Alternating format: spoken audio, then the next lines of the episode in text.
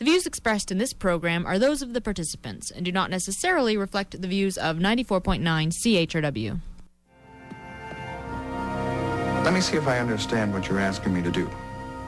You want me to override a government block, violate my interface operating license, and turn over my channels to a bunch of criminals. They're not criminals. I know that, but they are acting like criminals. They have guns. They have taken hostages. So why do you think they're doing it? Don't you want to know? Don't you think that the public deserves to know? You are asking me to break the law. I am asking you to give those people a voice. You know I'll lose my license. But I get great ratings.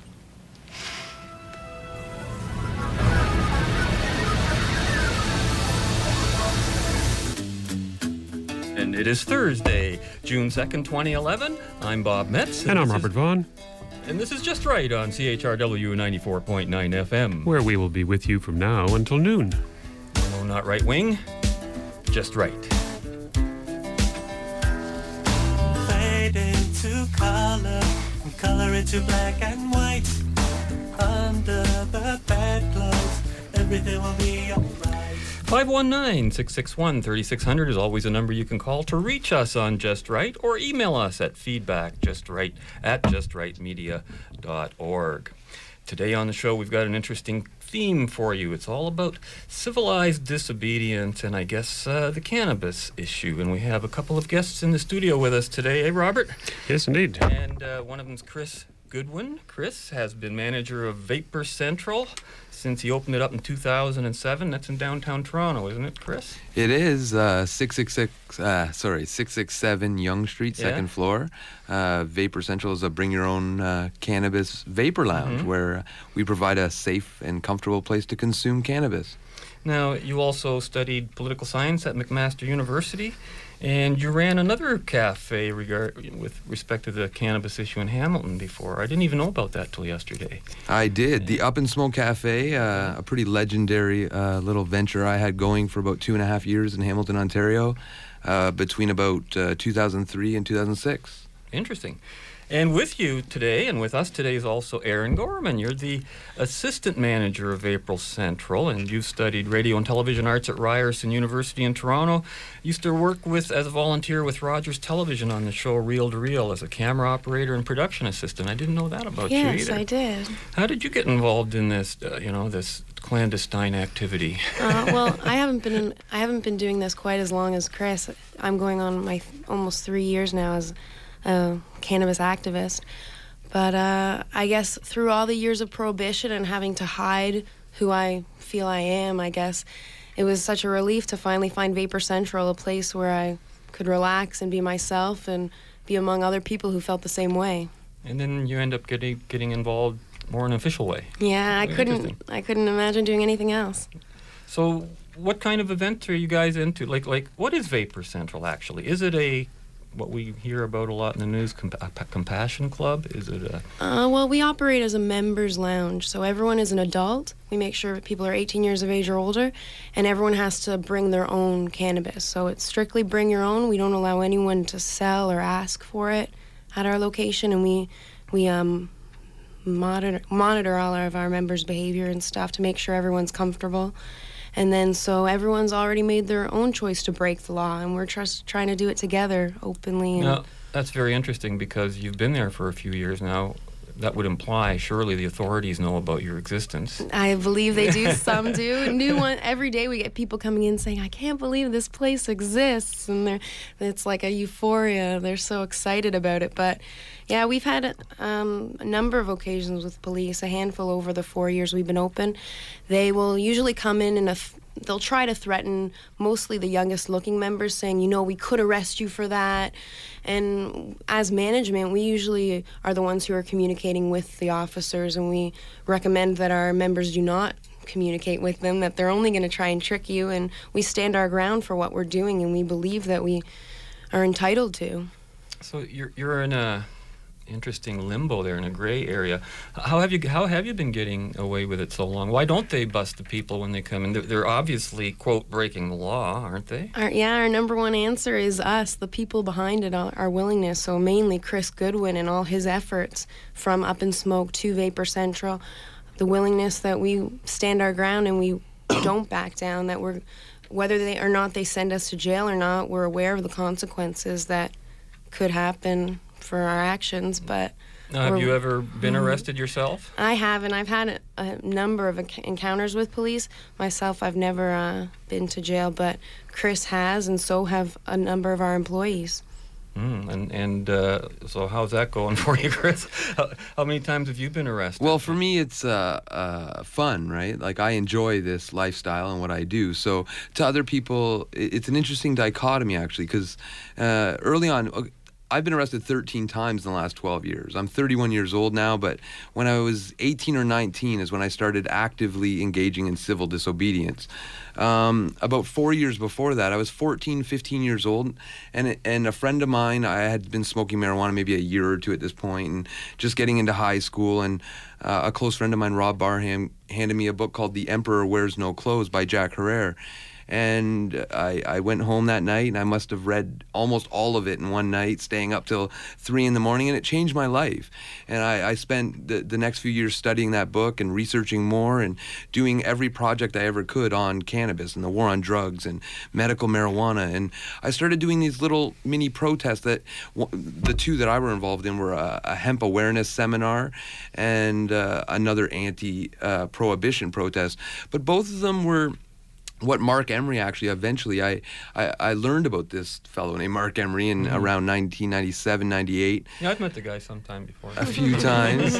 And uh, he was on the early infancy of the internet at the time. There was a user group that I joined up on and I, I started putting my stuff out there what I was doing. I was doing this hemp awareness seminar and I'd rent a theater and invite people to come and get posters. And and with all my efforts over you know two to four months most people both agreed with me that hemp should just be grown and people should have medical marijuana.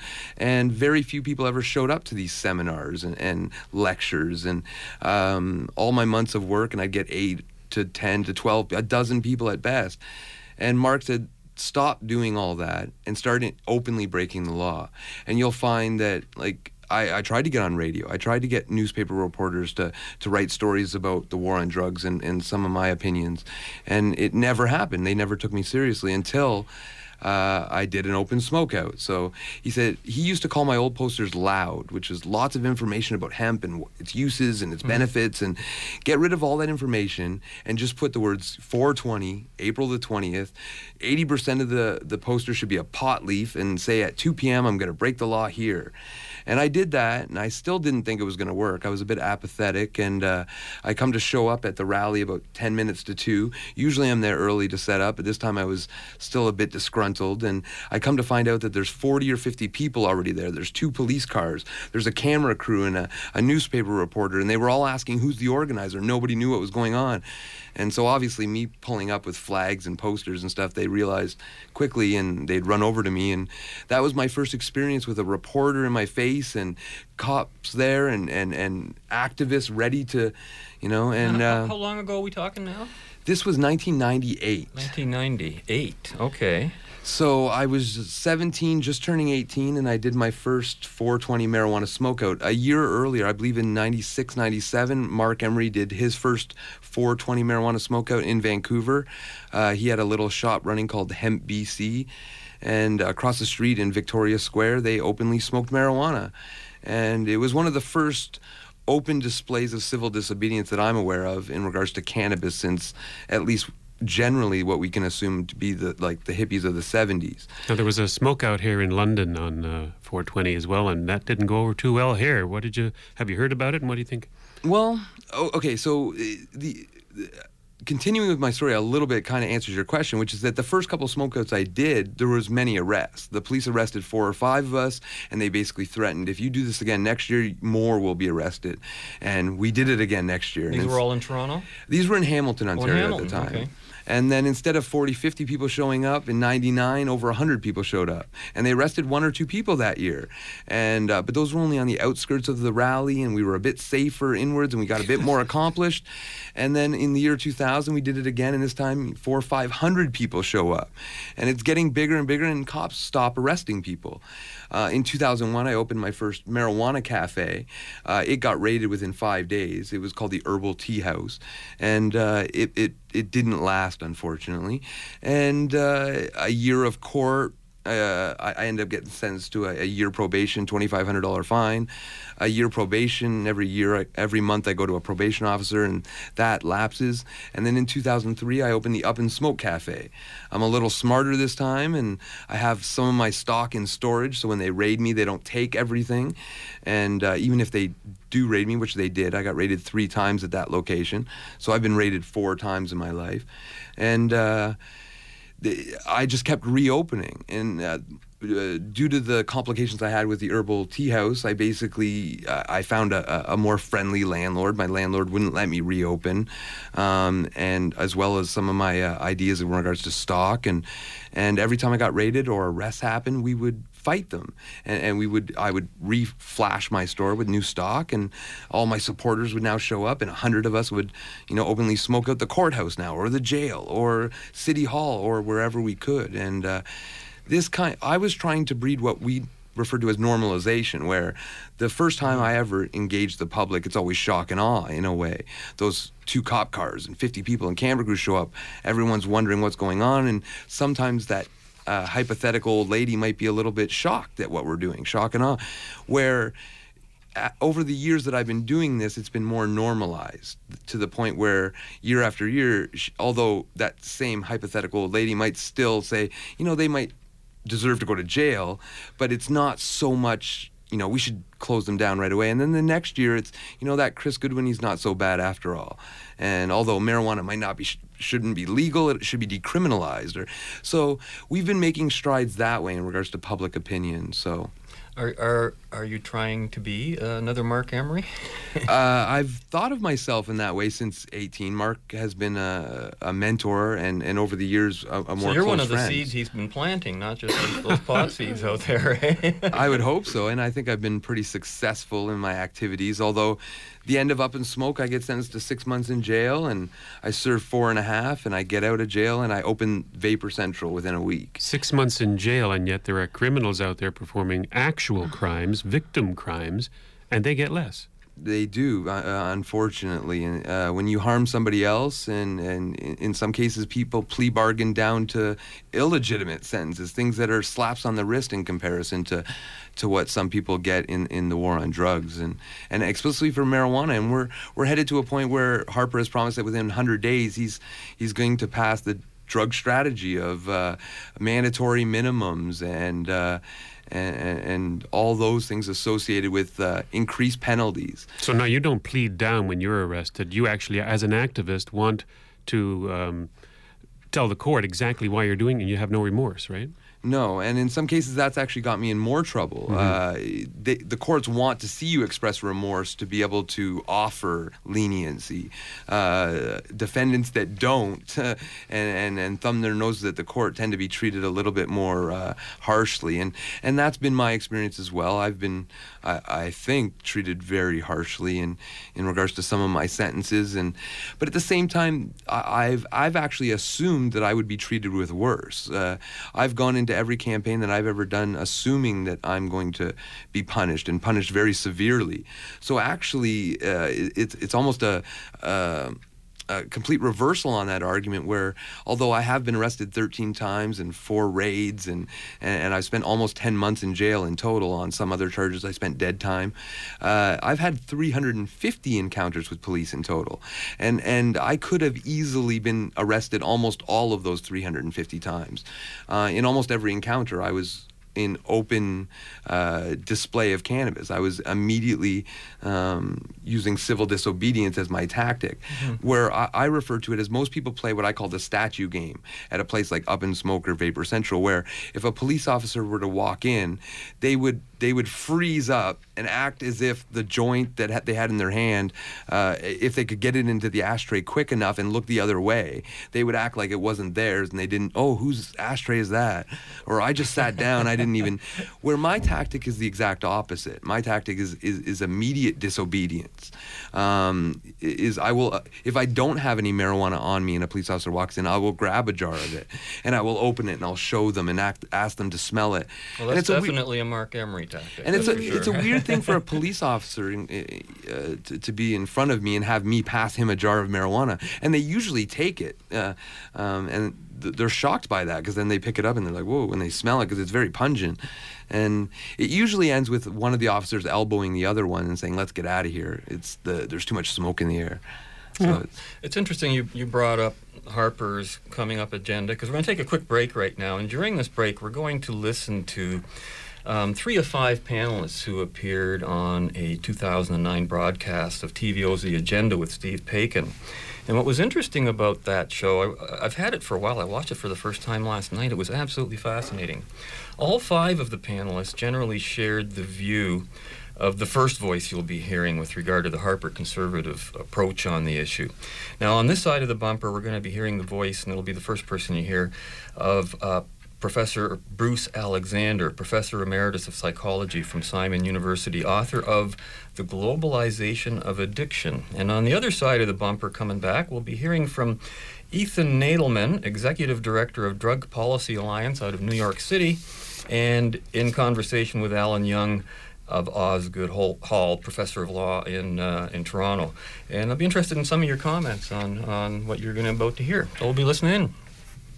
You've, you've, you've said something here. You've, you've posed the question about what do we do about our illicit addictions. And the answer turns out to be being discussed along the lines of legalization and illi- illegalizing drugs, prohibiting and not prohibiting drugs. I'd like to propose that uh, in, the war on drugs, of course, is an abomination, and, and Stephen Harper is an embarrassment in, in that regard. But we are not going to answer your question of how do we deal with illicit addictions by either prohibiting or legalizing drugs. The answer doesn't lie on that dimension. Where's the answer? The answer lies in a society where whether drugs are legal like alcohol or illegal like, like heroin, tons of people go wrong with them. Tons of people get addicted to them. It isn't just Canada. It isn't just the Western world. It's China. It's, it's, it's in fact everywhere. We, we live in a world which is different than the world in the past. As you've said, we've always had these drugs. But, but massive addiction is not something which is... No, fair enough. But let me, let, let me just challenge your premise a little bit here. Yeah. Presumably the Harper government is doing this because it feels it is on sound policy footing to do so. And it also feels that there's some votes in it, that its constituents think this is the way to go. If there's a, and, and my hunch is there's a broad swath across the country that doesn't think it's cool for 18-year-olds to be toking up before going to school in the day. course. So they're speaking to that. Doesn't that make sense? It's a perfectly good election issue. I'm saying it's not going to answer your question, which is what do we do about our illicit drugs? Whether we prohibit them or legalize them, it's not going to answer the question.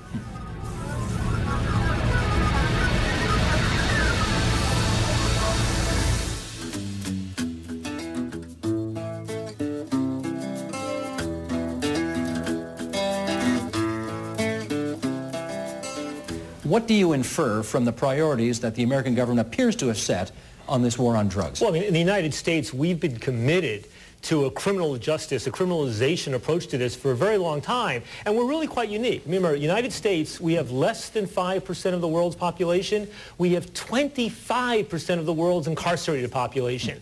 We rank first in the world in the per capita incarceration of our fellow citizens. The, the Russians and the Belarusians keep huffing and puffing to try to keep up with us. They can't do it. And when it comes to drug violations, we've gone from 50,000 people behind bars in 1980 to over half a million today. We lock up more people on drug charges in America today than all of Western Europe locks up for everything, which raises an interesting question.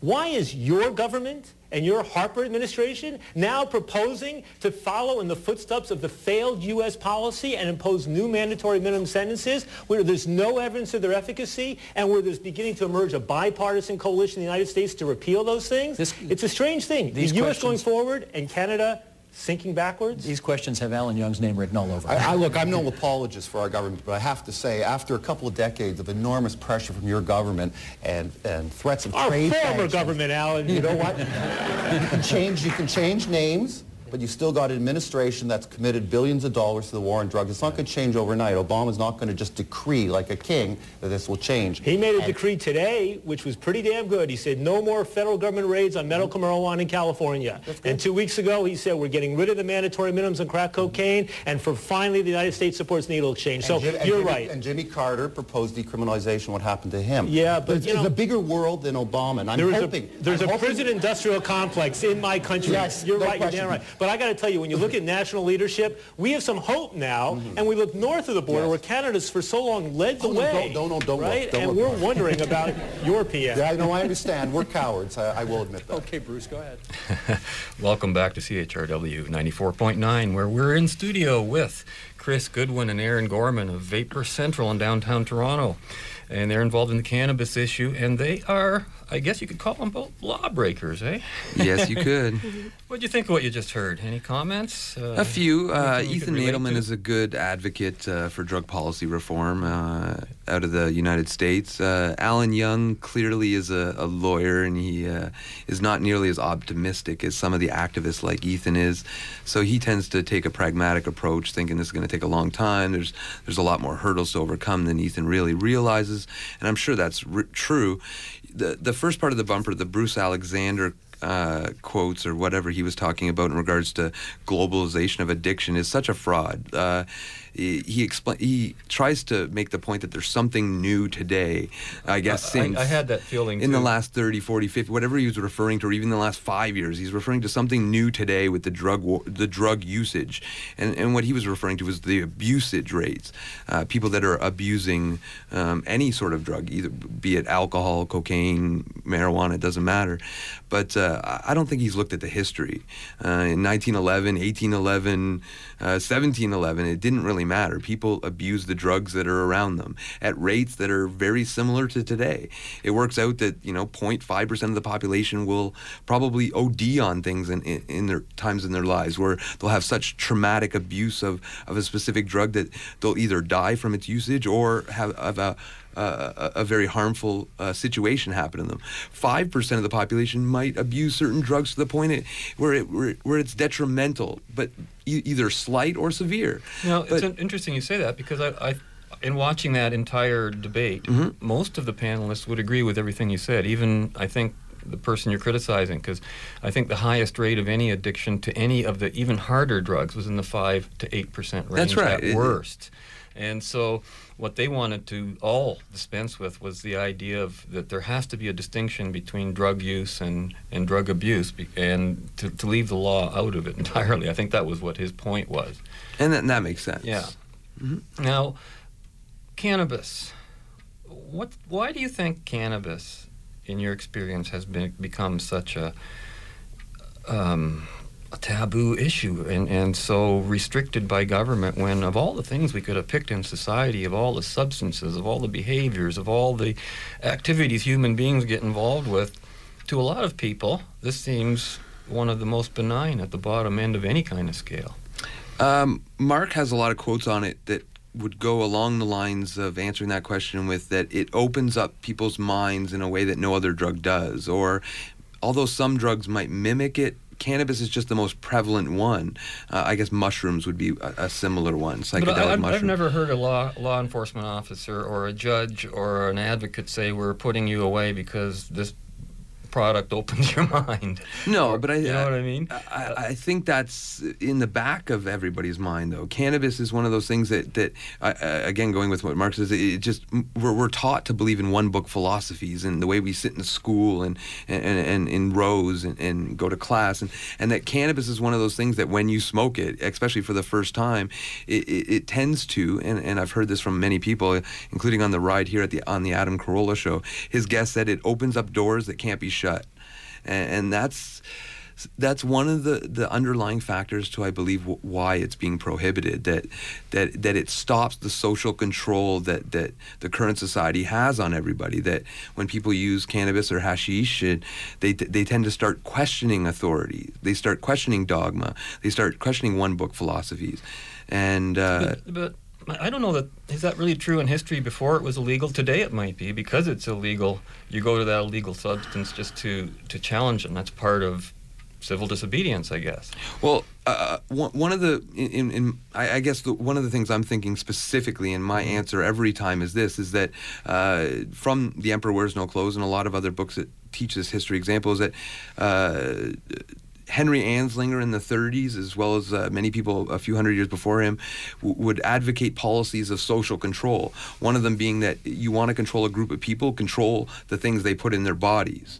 Um, it seems to me an obvious way to control an entire group of people, and uh, and and that's what they did in the United States specifically.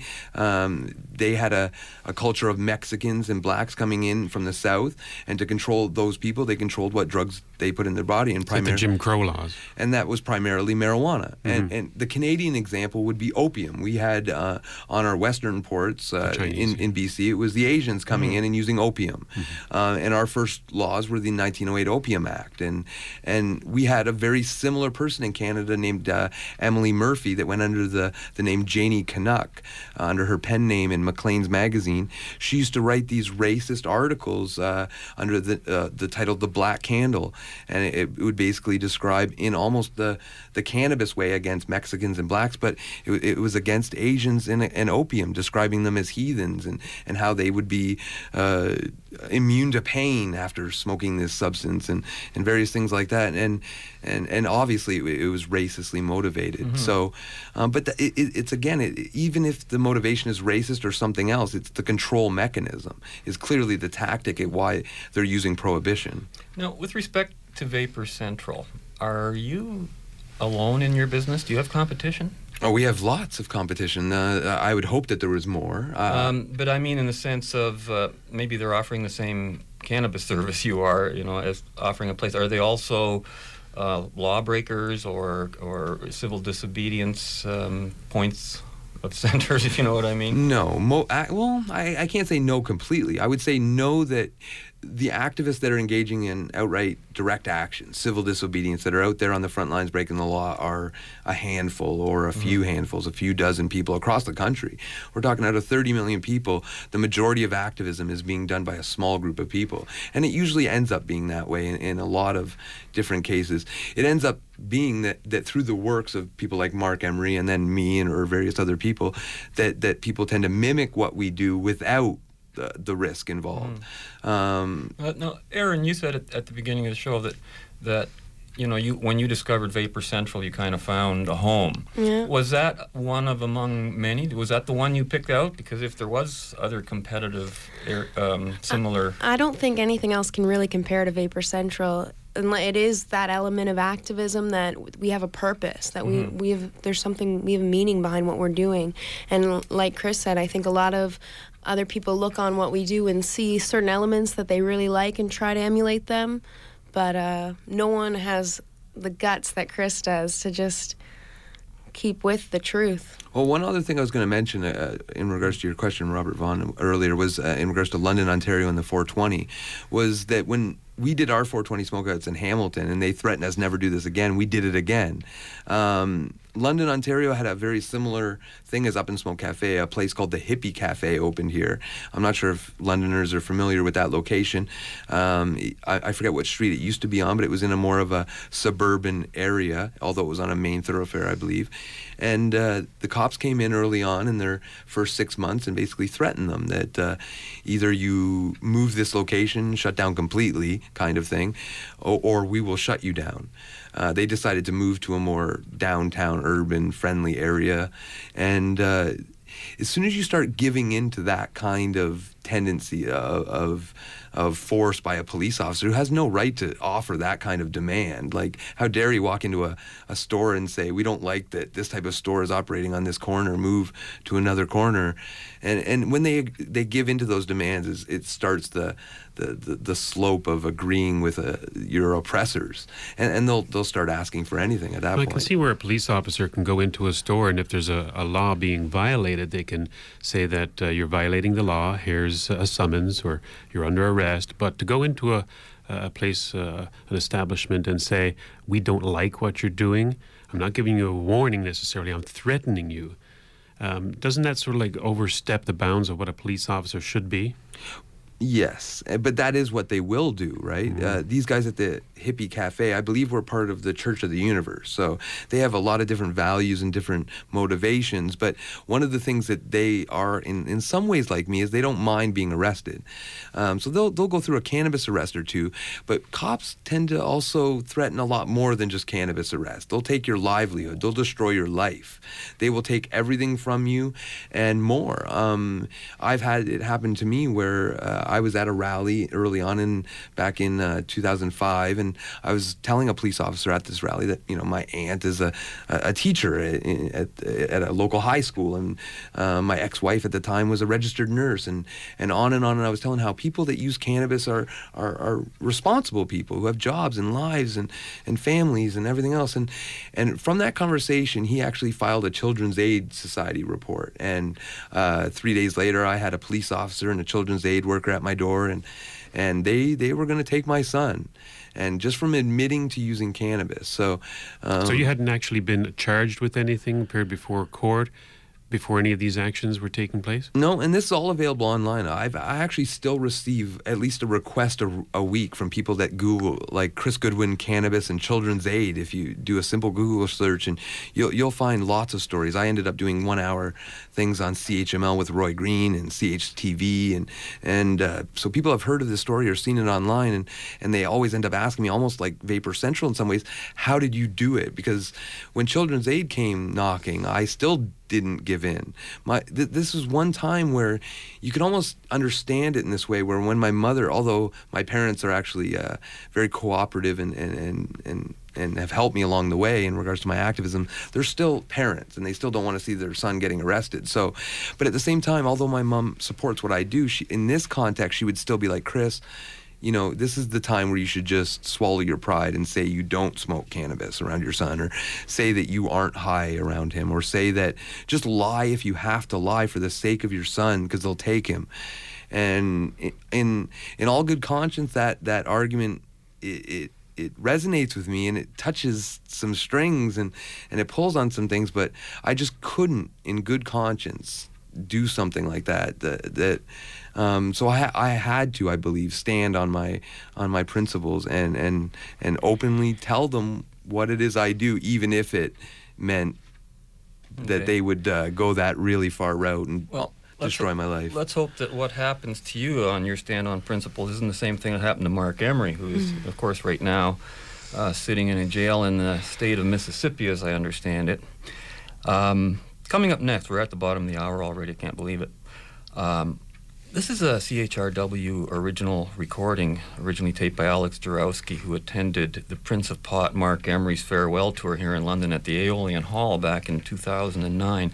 Amazing what you were just talking about, Chris, because um, Marc talks about the same things in this particular excerpt. And what we'll be hearing is basically what are the legal consequences of getting busted just for marijuana. And Marc, um, from 2009, um, expands on that. When we come back after the break, we'll be expanding our own conversation more into the area of civil resistance and general uh, law breaking through history. We'll be back after this. That's in Canada alone, we have 2 million Canadians convicted of a cannabis offense in 45 years. You know, that's three generations, 45 years, 2 million Canadians. And the funny thing is, it's, it's, it's, it's bizarre because I often ask people, well, you know what? That costs billions of dollars. It costs 50,000 to $70,000 just to house an inmate in any Canadian prison for one year. You could actually send a prisoner to the best university in this country for less money than it takes to imprison them in the worst jail. And yet, we've got 2 million Canadians who've been convicted. Over 500,000 Canadians spent some time in jail for a marijuana offense cultivating, growing, selling, money laundering. You can get your house, if you grow marijuana plants, forfeited. They can take away your house. They can take away your children if you grow marijuana.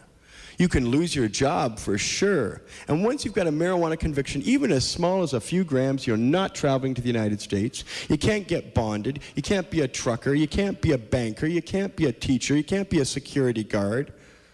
You can't be a lot of things if you've just got that little tiny marijuana conviction. You can't go to a U.S. university. You won't be able to do, uh, join any multinational company as an employee that does business with the United States.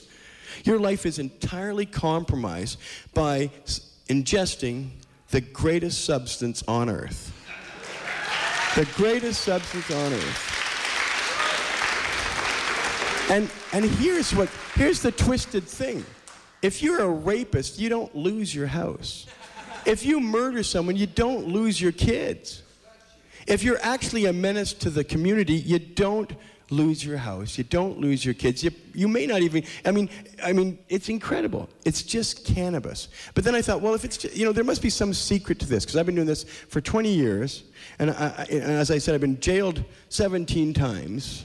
I'm sought out as the number one drug lord in all of Canada. I'm the biggest threat to the United States of anybody in Canada. And it's all about marijuana.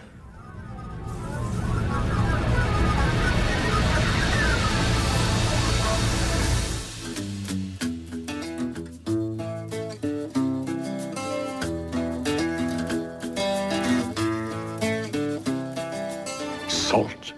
Yes, sir. He's going to march to the sea and make salt. There's a royal monopoly on the manufacture of salt, sir.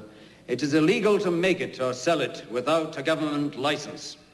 All right, he's breaking the law. What's that going to deprive us of? Two rupees of salt tax. It's not a serious attack on the revenue, sir. Its primary importance is symbolic. In this climate, sir, nothing lives without water or salt. Our absolute control of it is a control on the pulse of India.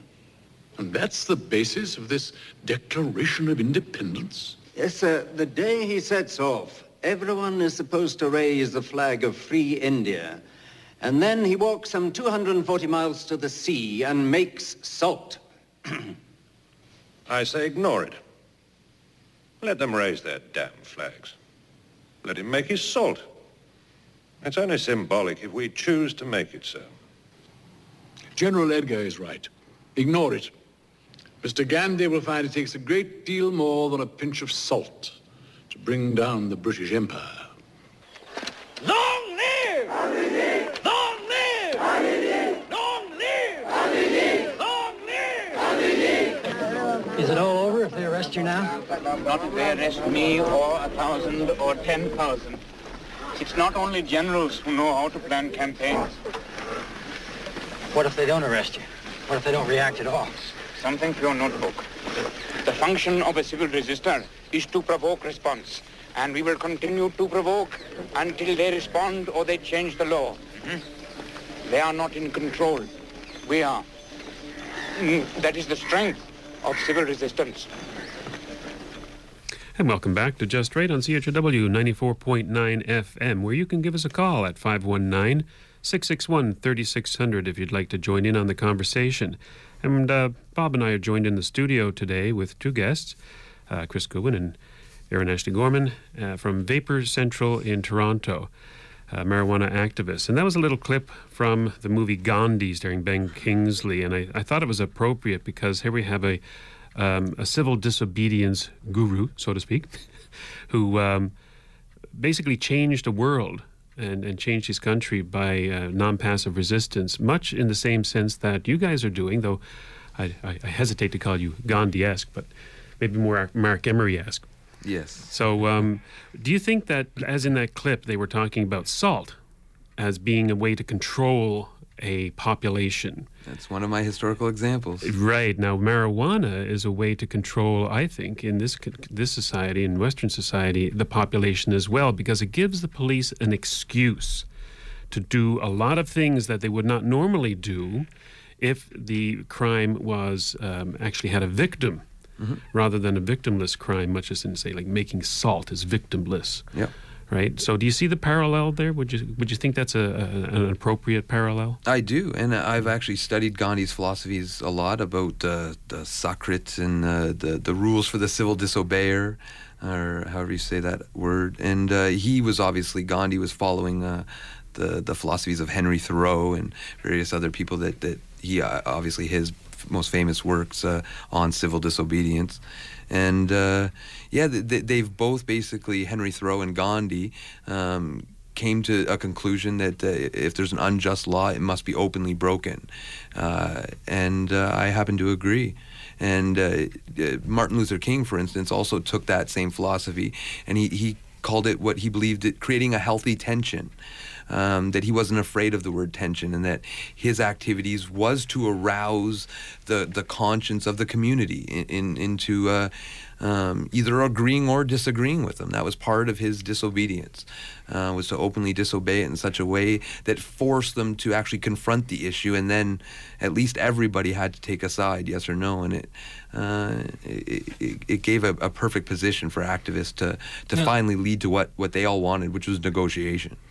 Not all civil protesters get what they want in the end. Some of them lose their causes, and yet they still seem to have a certain satisfaction about what they do or they you know they they just carry on doggedly even if or maybe they might win but it doesn't happen in their lifetime or at the time that they're being active what is it that act you know i listen to the motivations of people and it's like in the opening clip we heard from Deep Space Nine, where the fellow says, "Well, I'll lose my license, but I'll get great ratings." Yeah. okay.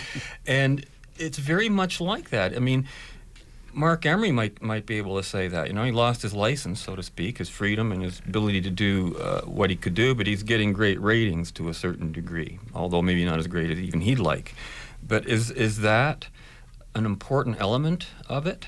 Yes, and uh, because you guys have talked about altruism before in mm-hmm. regards to what it is your what it is you choose to value, uh, and uh, I obviously don't believe that that's the way in which uh, like some people point to people doing a good deed and think didn't they do it for the sake of others?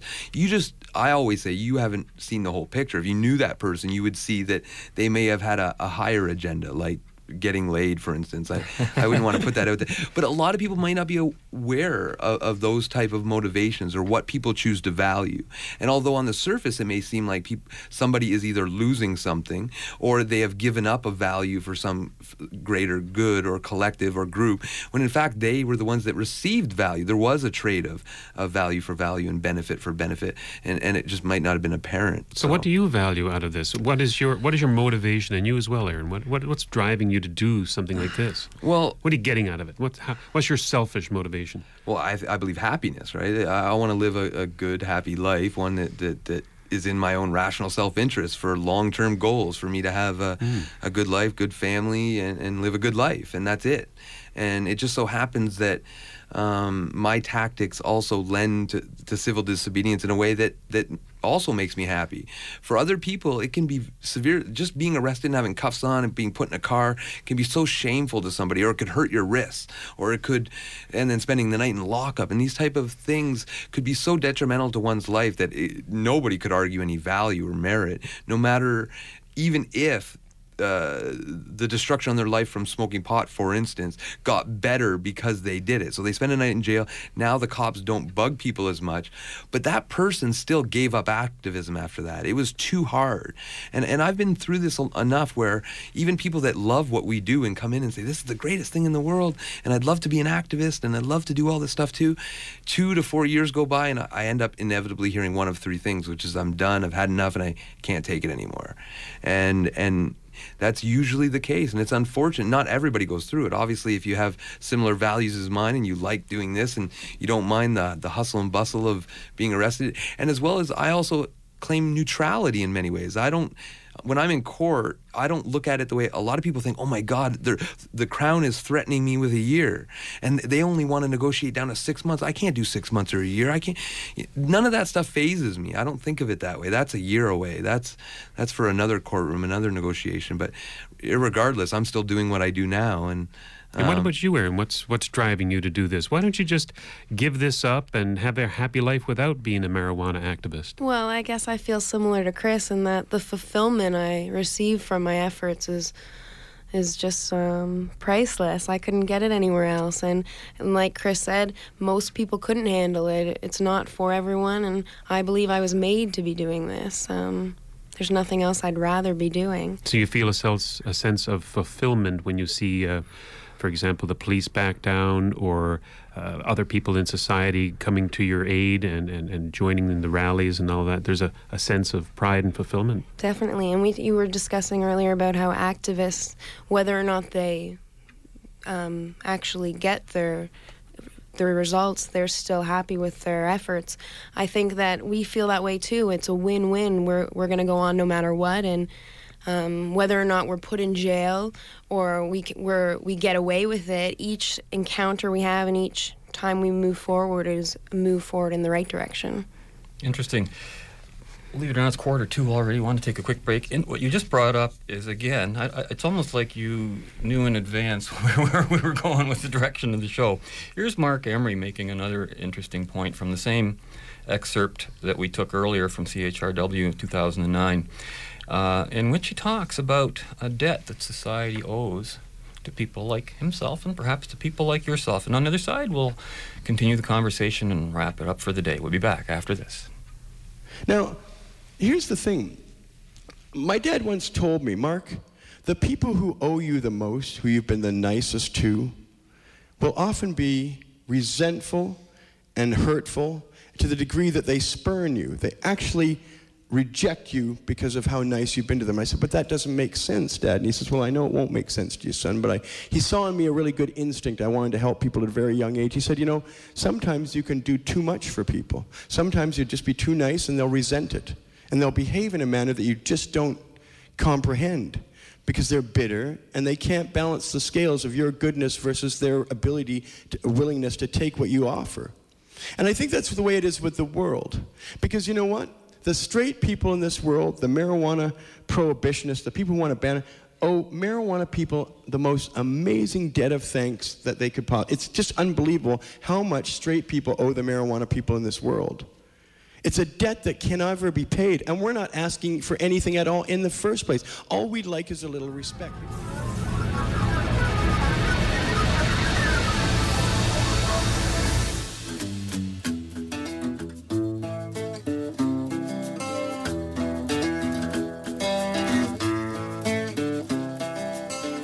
Marc Emery, the Prince of Pot, and you're listening to 94.9 CHRW.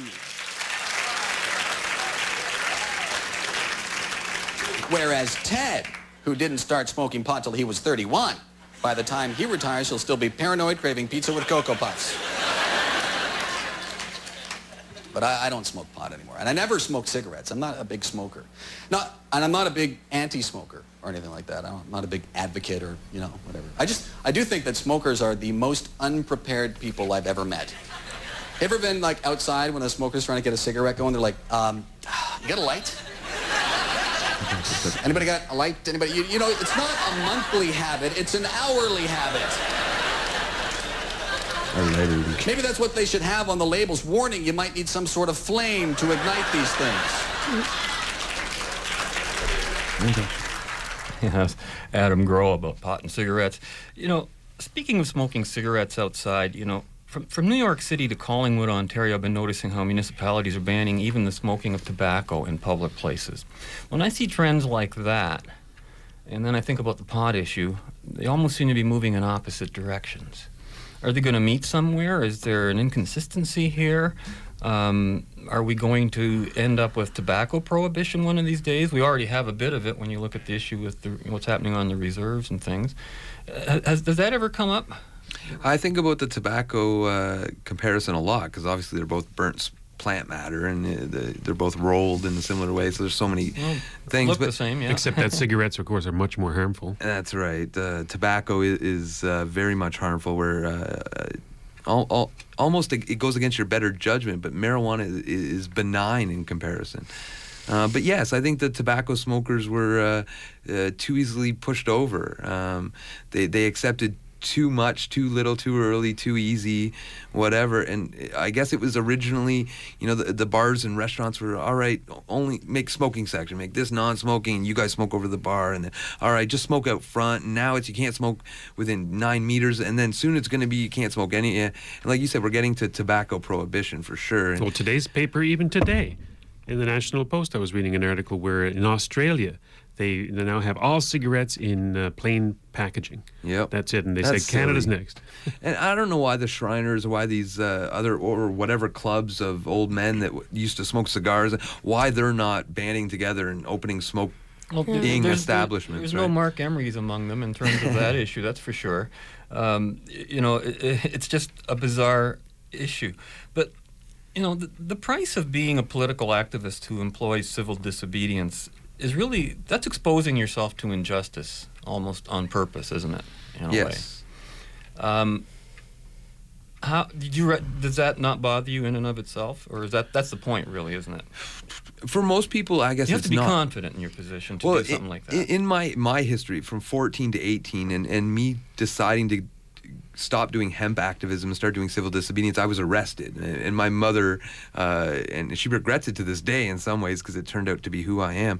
Uh, found marijuana in my top dresser drawer, kind of thing, and and when I got home from school, there was police cars out front of my house, and uh, I was living with my girlfriend at the time, who eventually became my wife. But cops threatened to charge us both, ch- charged her with trafficking.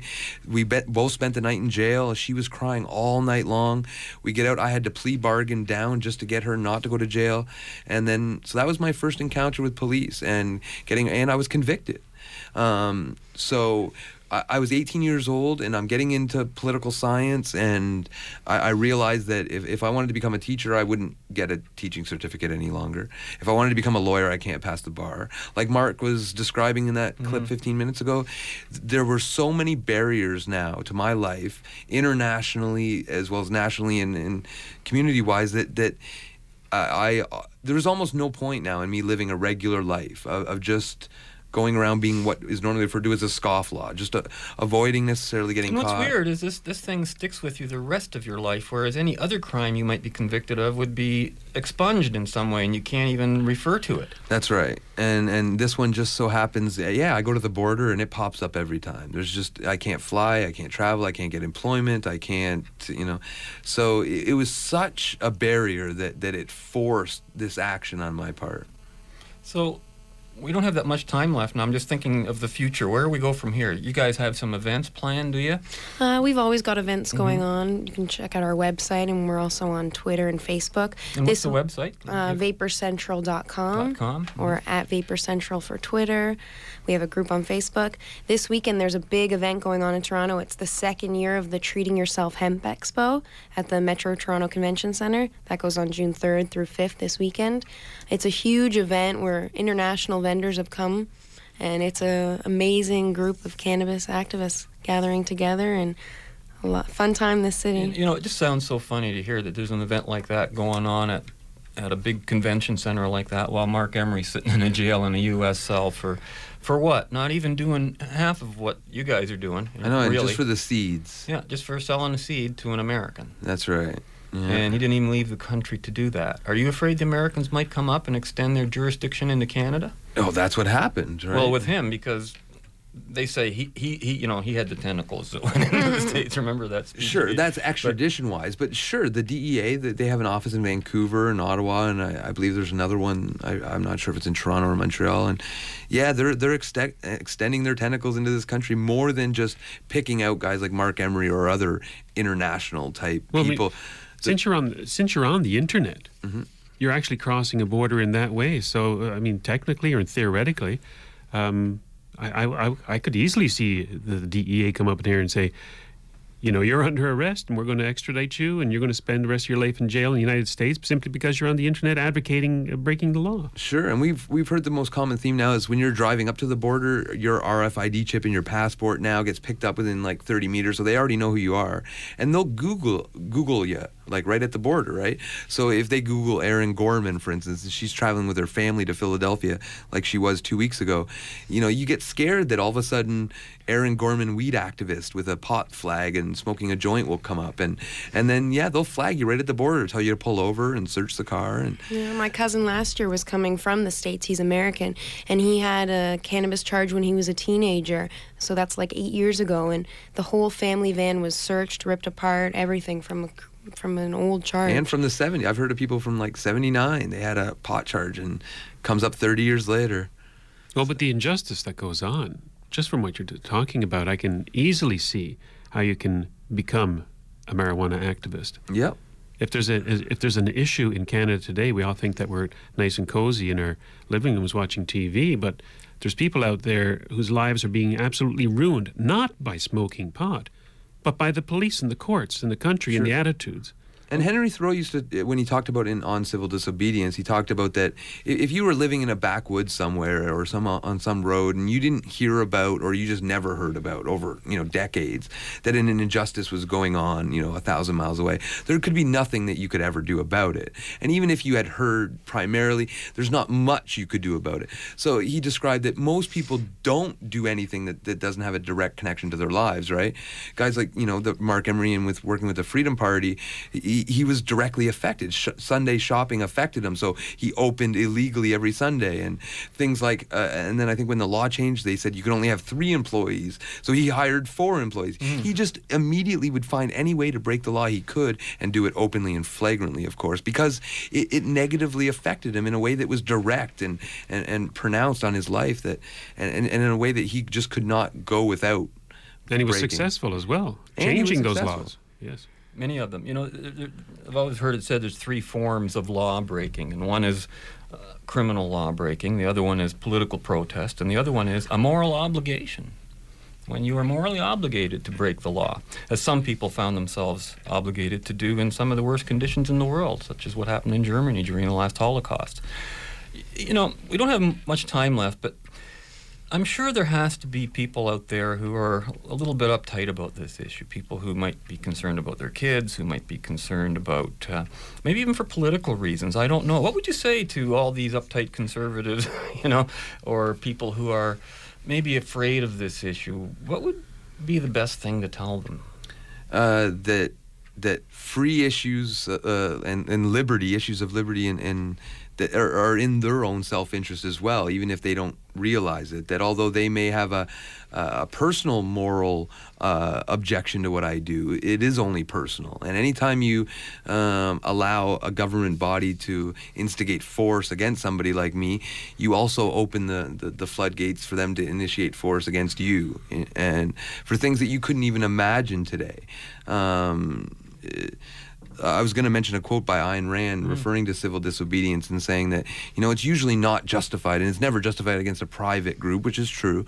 And even against uh, governments, you should never really block off a road, for instance. And th- But I don't think she could have seen the magnitude, you know, in 1950, for instance, when they were only arresting uh, 50 people a year for cannabis. And even if you go into the 70s, it's only a few hundred people a year for cannabis related offenses. Up until her death in, in the early 80s, it was only 1,200 people a year. Now it's upwards of 100,000 people a year. The war on drugs is such a giant, colossal infringement on our rights that um, us blocking off a roadway or, uh, or, or, or doing these acts of civil disobedience are actually small in comparison to what we actually have the right to do. So Now, isn't there a fear because of all of these arrests and all of the incarcerations that there's a vested interest for the police and the courts and the governments who now have thousands upon thousands of bureaucrats just trying to house and arrest and keep track of all these evil pot smokers out there that it's almost getting much more harder to overturn these these stupid laws. And that was Marc Emery's plan: overgrow the government. Right? He he wanted to. Uh, expose the government to so many seeds and so many activists and smokeouts that they would just be overwhelmed and it's worked fabulously i think Well, it seems to be having an effect. It seems a little, a little too slow for some people and a little too fast for others, and I think that's the whole problem. Guys, the hour has gone by already. It's been great. Um, we've had Chris Goodwin and Aaron and Aaron Gorman with us from Vapor Central in Toronto. Check them out, vaporcentral.com online. Well, that's it for today. We've got to go. So join us again next week when we'll continue our journey in the right direction. Hey, until then, you know what to do. Be right, stay right, do right, act right, think right, and be right back here. See you then. Free Marc. color, color into black and white. Under the bedclothes, everything will be alright. Now, some of you know this. The best way to smuggle drugs into a country, if that's what you choose to do, and I'm not recommending it, best thing to do is to place them carefully in a dog's bottom, like so. Because at the airport, if the sniffer dogs suspect anything, the, um, you know, what?